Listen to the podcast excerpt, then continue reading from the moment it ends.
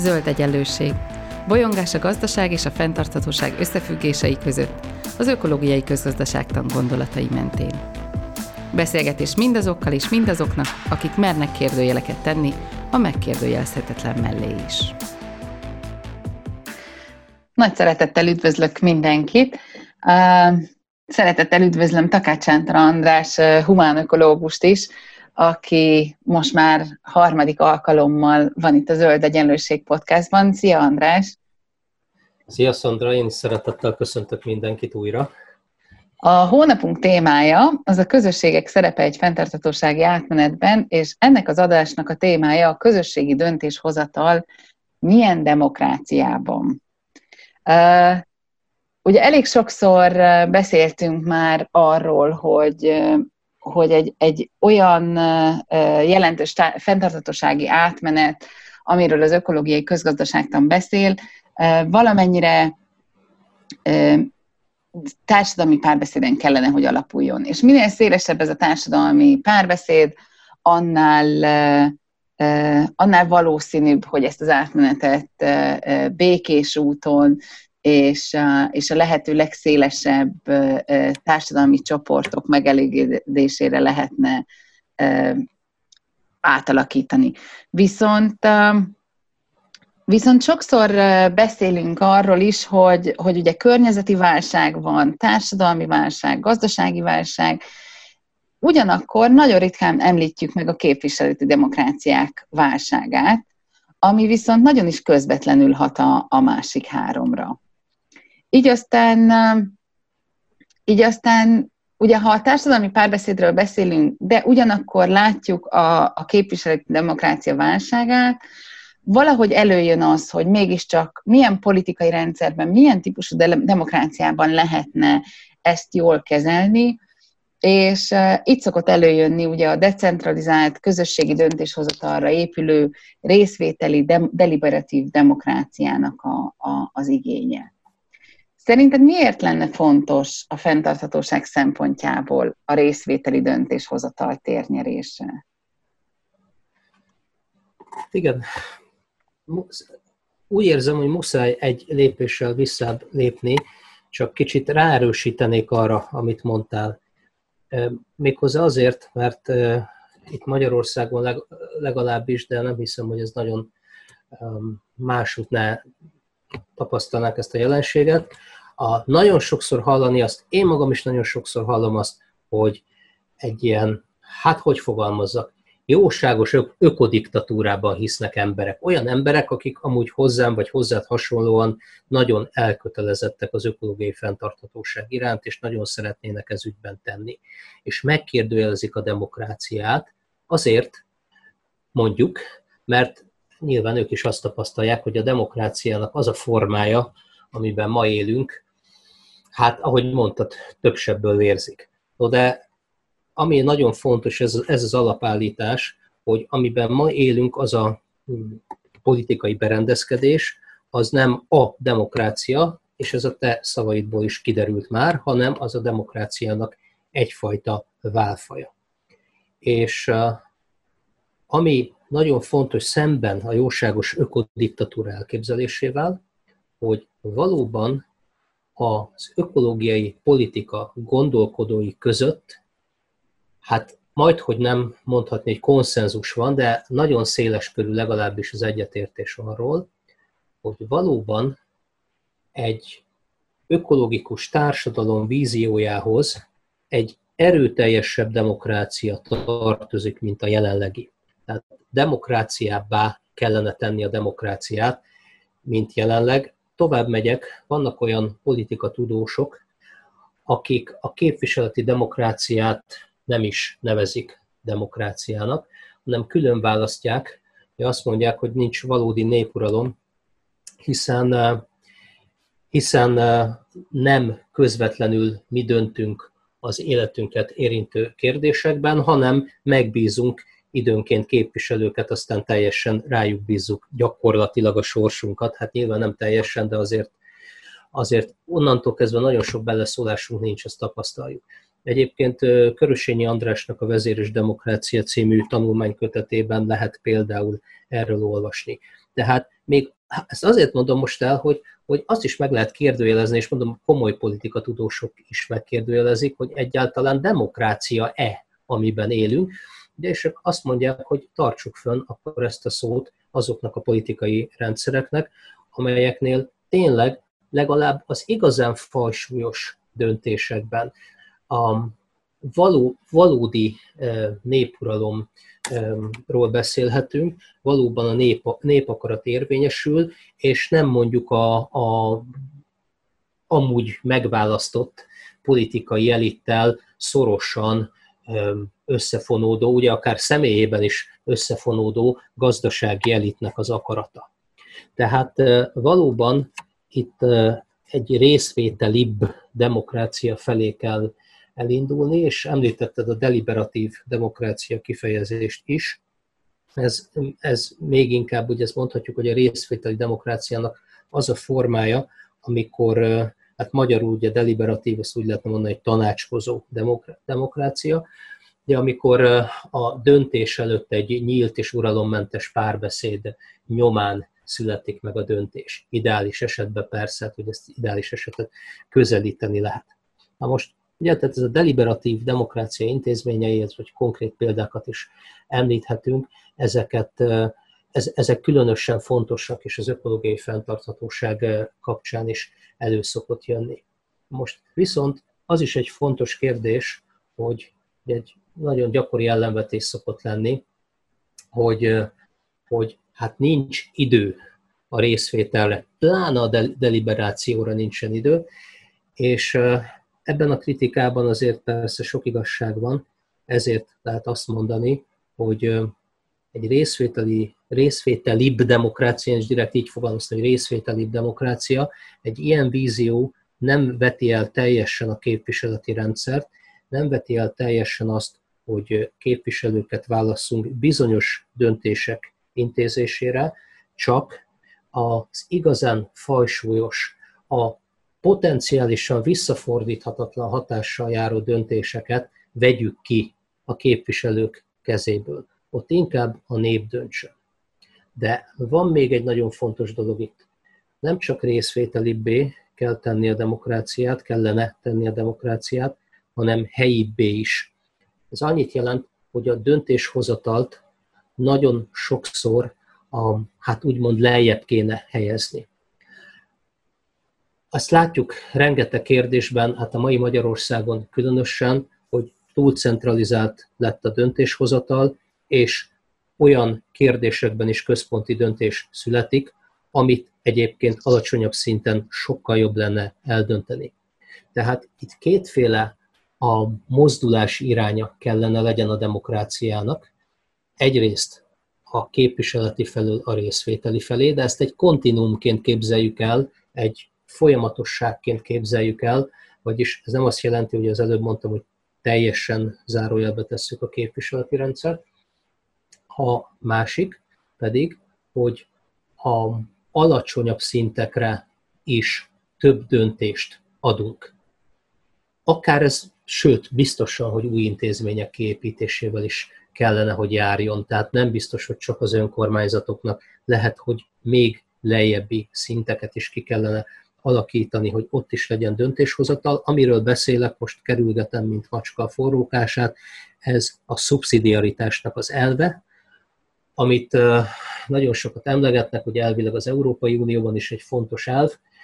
Ez ugye azt jelenti, most a, most a legegyszerűbb megfogalmazását, de szerintem az egyik legjobb megfogalmazása is, vagy a legjobb egyszerű megfogalmazása az elvnek, hogy mindig az érintettek döntsenek. Tehát az érintettek mindig részt vegyenek a döntéshozatalban, és nem mások döntsenek, hanem ők, és, és de, de egyáltalán az érintettség a kulcs szó ebben a, ebben a kérdésben. A társadalmi fenntarthatóság szempontjából talán um, egyértelműbb az, hogy ez, ez, ez miért jó. Mert hát nyilván, hogyha ha az érintettek meg elmondhatják a saját véleményüket, akkor, akkor valószínűleg igazságosabb döntések is születnek. Viszont nem ennyire egyértelmű a kapcsolat a, a környezeti fenntarthatóság tekintetében, főleg úgy, hogy időnként azért a, a, egy adott tevékenységnek a, a költségei, terhei, azok nem ugyanott jelentkeznek, ahol mondjuk annak a tevékenységnek a, a, a haszna, vagy, a, vagy, vagy annak a tevékenységnek a kimenetének a felhasználása. Tehát, hogy, hogy, hogy, hogy tudsz abban egy kicsit rendet rakni, hogy, hogy vajon fenntartott, környezeti fenntarthatóság tekintetében ez miért lenne előremutatóbb? Abszolút jogos a felvetésed. Úgy lehetne megfogalmazni röviden, hogy ez egy szükséges, de nem elégséges feltétel az ökológiai fenntarthatóságnak, hogy, hogy részvételibbé tegyük a demokráciát.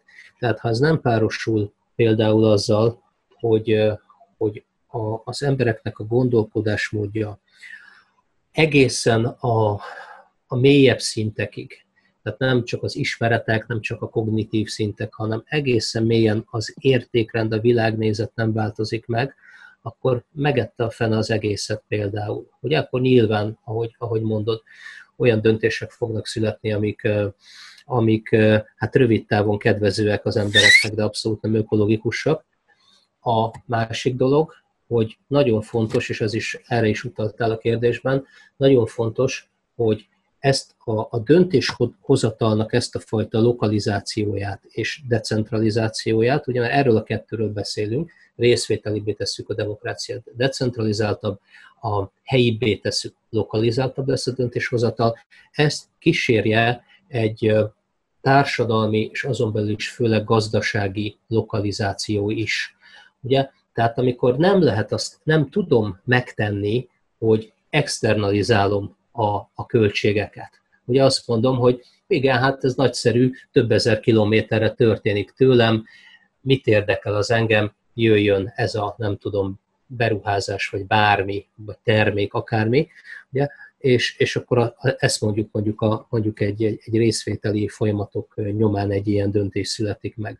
A, tehát nagyon fontos, hogy egy, mikor egy, egy ökológiailag, vagy akár tágabban is fenntartható társadalom víziójáról beszélünk, akkor nem emelhetünk ki a egy-egy a részt kizárólag, és azt mondani, hogy, hogy az a ha az megváltozik, akkor minden megváltozik, és sajnos nagyon sokan esnek ebben, ebbe a hibába ökológiai gondolkodók közül is, hogy, hogy rá repülnek egy ilyen eh, részterületre, a társadalomnak egy részrendszerére, és akkor azt mondják, hogy na, akkor a, ha, ha itt változik a dolog, a pénz is ilyen egyébként, ugye egyesek, akkor a, akkor a, pénz, a pénzrendszer teszik minden, minden baj felelősévé.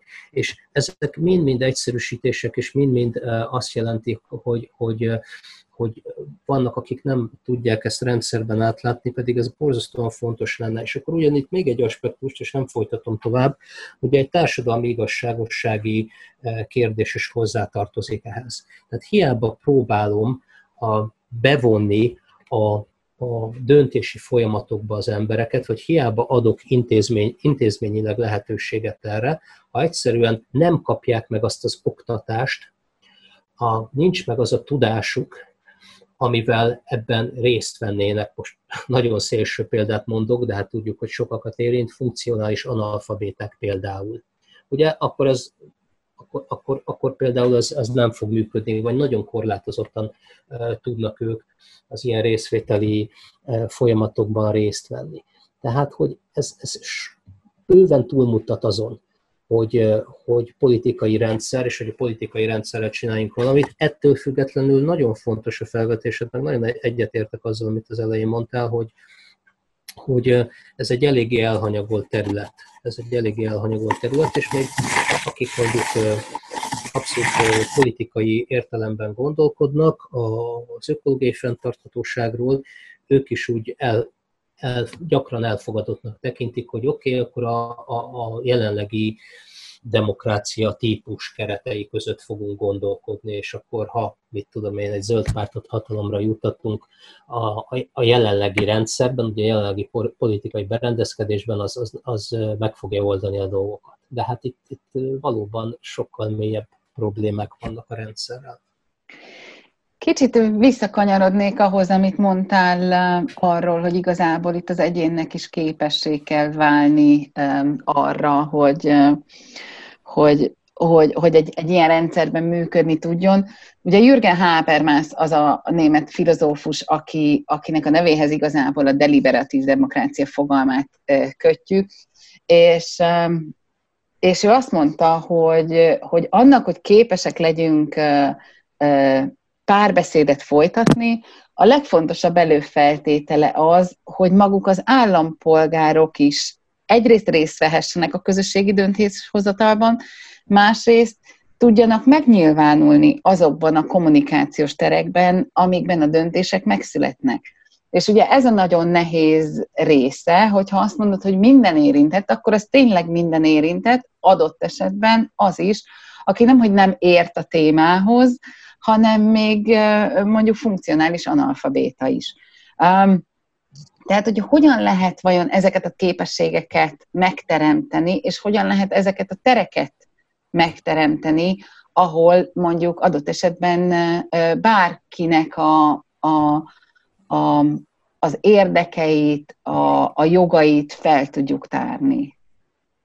A nagyon rövid válaszom erre az, hogy türelemmel, és ezt komolyan gondolom, tehát tehát ez nem megy egyik napról a másikra. És akkor itt be tudunk kapcsolni egy, egy újabb aspektust az egész, ugye most a harmadik része ez a beszélgetésünknek, és a több társadalmi aspektust érintettünk itt, gazdaságot, jogot, politikát, stb. az oktatást, az oktatási rendszert. Ezért nem mindegy az, ebből a szempontból sem mindegy az, hogy milyen az oktatási rendszerünk, hogy, hogy mit sugal, hogy engedünk-e teret az alternatív iskoláknak, a tanulás alternatív módszereinek, megpróbáljuk-e e, ezeknek a tapasztalatait a főáramba is, mondjuk egy normál állami iskolába becsatornázni, elképesztően fontos az egészben. Természetesen mondhatjuk azt is, és ebben is nagyon sok igazság van, hogy a, az iskolának, az állami iskola rendszernek legalábbis nincsen más feladata, mint hogy újra termelje magát a társadalmat, a, magát a fennálló társadalmi-gazdasági berendezkedést, és éppen ezért, ha változást akarunk, azt mindenképpen kívülről kell hozni, azt mindenképpen, hát döntően legalábbis iskolán kívüli eh, rendszerek eh, révén tudjuk hozni. Tehát ebben is nagyon sok igazság van, de a másik oldalon azért eh, jó lenne, és hát itt persze személyeken rengeteg múlik, nekem legalábbis ez az egyértelmű tapasztalatom, elkötelezett pedagógusok segítségével bevinni ezeket a dolgokat. Tehát például nem, nem csak a, a szűken értelmezett környezeti nevelésről beszélek itt, hát sőt, most ugye elsősorban nem arról beszélünk, hanem arról, hogy, hogy mondjuk a, a demokrácia működtetéséhez szükséges képességeket megszerezni, hogyan vitatkozzunk rendesen, hogyan folytassunk párbeszédet, erőszakmentes kommunikáció például nagyon lényeges itt, és így tovább, és így tovább. Tehát uh, itt megint azt tudom mondani, mint ahogy egy tök más kontextusban az előző adásban uh, szintén a, volt erről szó, hogyha az állam, a kormányzatok ezt nem favorizálják, nem támogatják, akkor itt alulról jövő kezdeményezések, segítő civil szervezetek feladata ez. Tehát amit az állam nem csinál meg, ezt nekik kell, nekünk kell megcsinálnunk. Kisközösségi programban egyébként nekünk is nagyon fontos ez. A kisközösségi programról beszéltünk az elmúlt adásokban, amit viszont még nem említettem, hogy indítottunk egy portált, a kiutak.hu tavaly februárban, aminek pont ez a feladata, hogy életünk különböző területein a tudással vértezze föl azokat, akik ezt használják és érdeklődnek iránta. Az élelemtől kezdve a természetvédelmen át, például egészen az oktatásig. Ja, tehát olyan a magyar nyelvű olvasni és nézni valókat lehet például az oktatásunk részen találni a kiutak.hu portálon, amelyek például ebben segíthetnek. Tehát bárki, aki a, a, a nevelés, most nem csak gyerekekről van szó elsősorban, de hát persze közhely, hogy ők, ők formálhatók leginkább, tehát akik a, a nevelés alternatív útjait keresik, például ez egy, ez egy jó kiinduló pont. Hogyan, a, hogyan nőhetnek föl olyan nemzedékek, akik bátran kiállnak a, a saját érdekeikért. Szóval nem csak ökológikusan gondolkodnak, nyilván az is nagyon fontos, de bátran fellépnek eh, egy adott ügyben, képviselnek, képviselik azokat, akiknek eh, például nincs annyira szavuk, hát mondjuk a jövő nemzedékeket, ugye?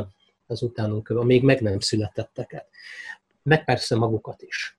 Ja, hát ez, ez lenne a demokráciának a, a, az egyik lényege természetesen.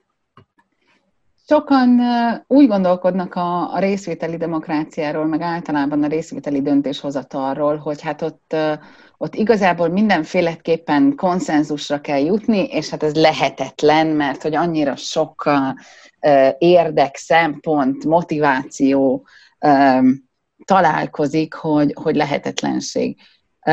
Ugyanakkor kevesen tudják azt, hogy a konszenzus az nem feltétlenül jelenti azt, hogy, hogy mindenki egyetért, hanem, hanem azt jelenti, hogy senki nem ellenzi a végeredményt, és a kettő között azért hatalmas különbség van.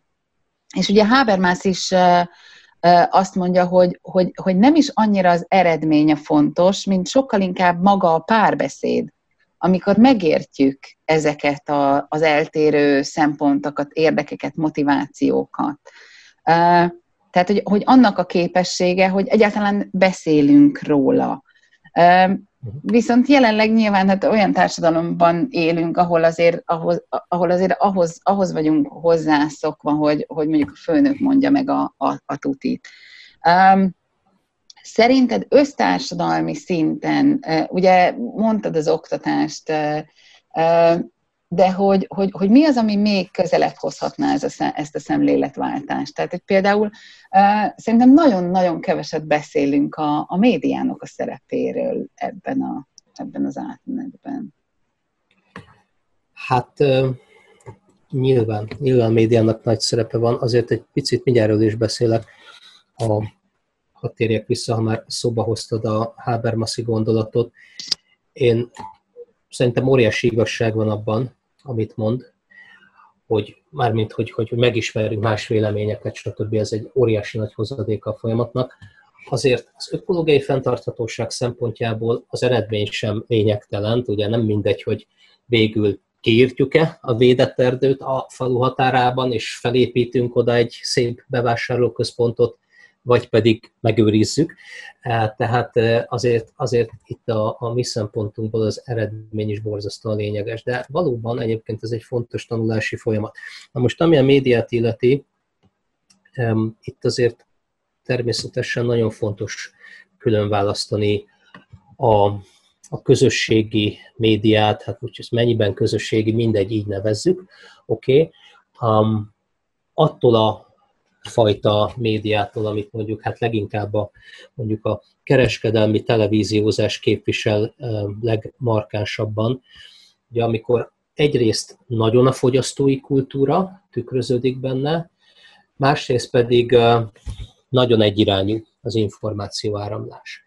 Tehát azért itt és az első beszélgetésünkben beszéltünk arról, hogy a globalizációnak, sőt a másodikban is, főleg, főleg ott, hogy a globalizációnak milyen pozitív hatásai vannak, és akkor én említettem az információ áramlást.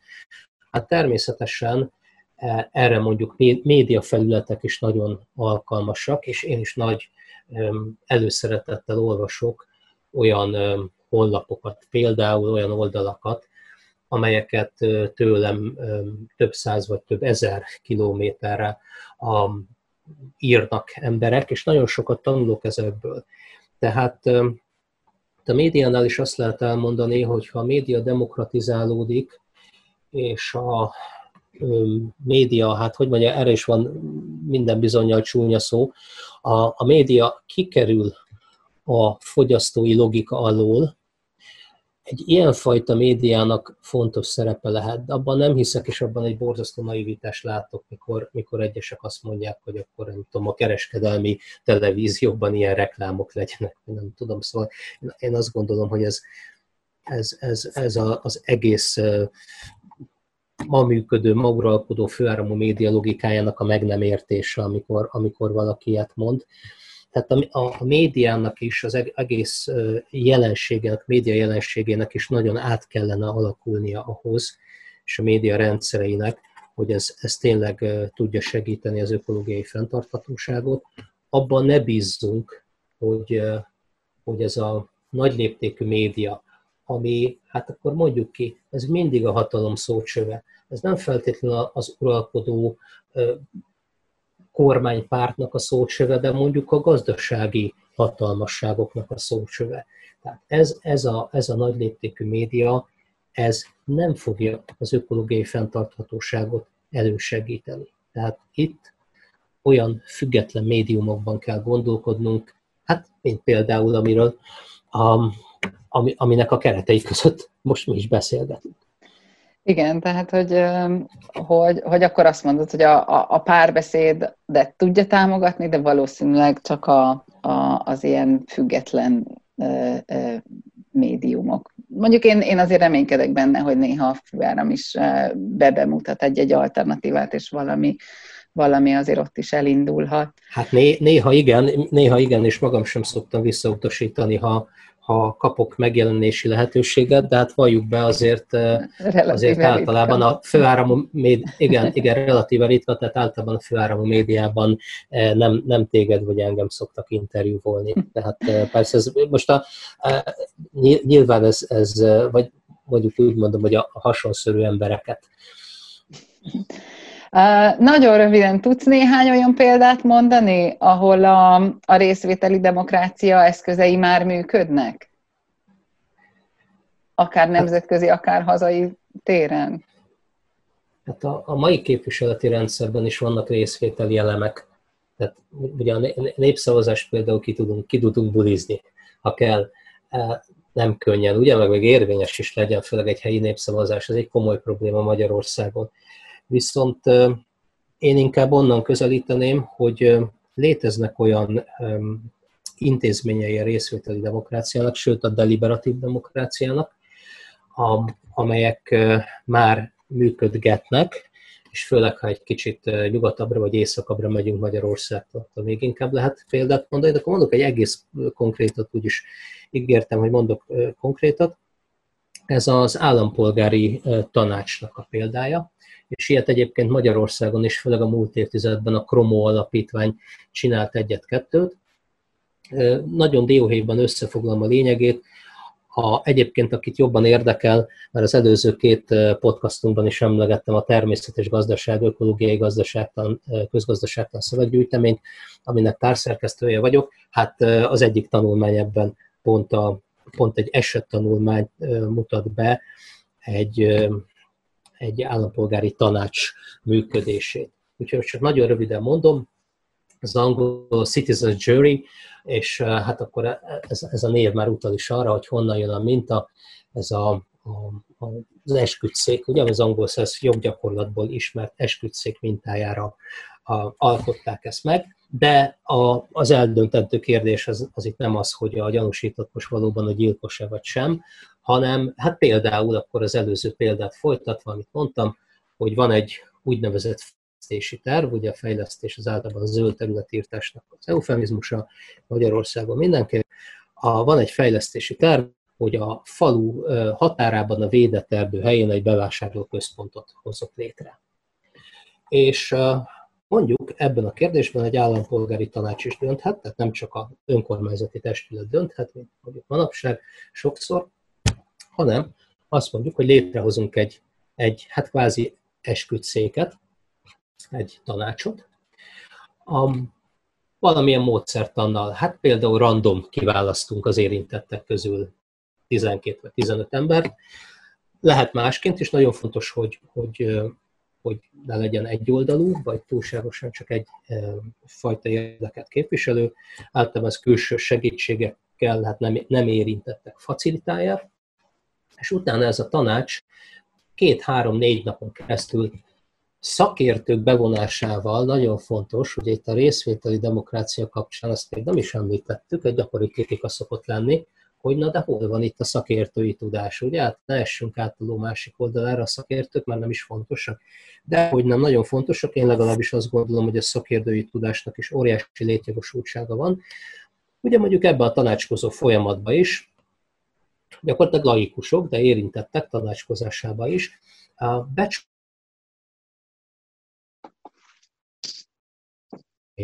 Tehát itt megszól az ökológus, aki elmondja, hogy milyen védett fajok vannak itt, megszólal mondjuk akár a közgazdász, pénzügyi befektető is, akik pedig elmondja, hogy gazdaságilag milyen szempontból lenne ez hasznos. És nagyon sok szempontból megvitatják, és a végén közösen hoznak egy döntést. Konszenzuson kell a döntésnek alapulnia, ezt eh, elmondtad az előbb, hogy, hogy ez mit jelent, tehát nem feltétlenül mindenki ugyanazt gondolja, de mégis eh, elfogadják mindannyian a döntést és ez akár lehet kötelező érvényű is, ez a döntés mondjuk az önkormányzatra nézve, lehet tájékoztató jellegű, és ugye, hogy a népszavazásnál is tudjuk, hogy van ügydöntő, meg véleménynyilvánító is. És ez például egy olyan új intézmény, hát ezt lehetne egy csomó helyen Magyarországon alkalmazni, és nagyon klassz lenne, ha, ha fajsős döntések esetében ezt alkalmaznák, és egészen biztos, az is, hogy a tapasztalatok mutatják, hogy hogy ökológikusabb döntések születnének. Itt azért mondjuk nagyon fontos, hogy, hogy, hogy az, aki megszervezi ezt, az ugye um, megint csak a, a, a szakértők kiválasztásánál törekedjen olyan egyensúlyra, ahol, um, ahol a pro és kontra érvek ugyanúgy uh, megjelennek. Tehát, hogy az, amit ugye a médiától várunk, hogy uh, hogy, hogy, hogy próbáljon meg amennyire lehet több szempontúan behozni érveket. Ugyanígy a részvételi demokrácia eszközeinél is fontos az, hogy, hogy ne, csak, ne csak az egyik vagy a másik mellett érveljenek, hanem, hanem, hanem, hanem tényleg kiegyensúlyozott legyen ez a, hát. Ez a abszolút. rendszer. Igen, abszolút, és, és ez nagyon nehéz, sőt, hát mondhatni ezt, hogy teljes kiegyensúlyozottság az lehetetlen, Ugye, mert, mert ha külsősök nem érintettek jönnek, hát nekik is vannak értékpreferenciáik, van egy világnézetük, és ez torzíthatja. Ugye erre azt mondhatjuk, hogy erre egyetlen megoldás létezik, ha, ha nagyon reflektáltak vagyunk, tehát akik, akik segítik ezt az egész, egész folyamatot, azok egy, egy magasfokú reflexióval bírnak, és, és tudnak ezekre az elfogultságaikra reflektálni, és ezeket az elfogultságokat korrigálni. Nem könnyű. Én ezt szeretném hangsúlyozni, hogy mondtam már korábban is, nem, nem ebben az adásban, hogy, hogy nem könnyű, nincs királyi út itt sem. Tehát ugye akkor úgy fogalmaztam a korábbi adásban, hogy közlekedők tragédiáját komédiába fordítani, és a komédia is dráma, tehát hogy ez, ez egyáltalán nem könnyű, ez egy nagyon hosszú tanulási folyamat, sok kudarccal tarkított tanulási folyamat, de hát a kudarcokból is lehet tanulni, sőt, sokszor abból lehet a legtöbb. De hogy érdemes lenne elkezdeni kísérletezni? Ez elkezdődött. Az eszközökkel. Igen, ezt elkezdődött, elkezdtük, de hát uh, itt Magyarországon főleg nagyon gyerekcipőben jár mindenféle ilyen demokrácia részvételi B vagy helyi tételének a kísérlete, úgyhogy, úgyhogy mi, mi itt nagyon elő, uh, még az elején járunk csak ennek az útnak. Én köszönöm neked ezt a beszélgetést, ahol egy kicsit megpróbáltuk körüljárni, hogy hogyan lehetne demokratizálni a demokráciákat. És köszönöm neked az elmúlt három adásban a, a, a részvételedet. Én, én köszönöm a, a lehetőséget, és hát nagyon remélem, hogy azért egy, egy-két okos dolgot sikerült mondani. Egészen biztosan. A következő hónapban a, a témánk a pénzügyek és a fenntarthatóság kapcsolata lesz. Ugye ma is elhangzott, hogy sokan ezt a területet tartják a, az ökológiai válság egyik hogy mondjam, legfontosabb területének, vagy, vagy az, az ami, ahol a, Na, ezt, ezt igen ki kell vágni. Tehát ugye a következő hónapban a témánk a pénzügyek és a fenntarthatóság kapcsolata lesz, és ahogy ebben az adásban is elhangzott már, nagyon sokan tartják ezt a területet az egyik leginkább átalakítandónak annak érdekében, hogy egy, egy igazságosabb és fenntarthatóbb gazdaságot hozzunk létre. Úgyhogy hallgassatok bennünket jövő hónapban is. Ez volt az Új Egyenlőség zöld podcastjának mai adása. Hallgassátok az Új Egyenlőség piros podcastot is. Nézzétek a stúdióbeszélgetéseket a YouTube csatornákon, és olvassátok a www.újegyenlőség.hu-t. Vitatkozzatok velünk a Facebook oldalunkon. Jövő héten újra találkozunk.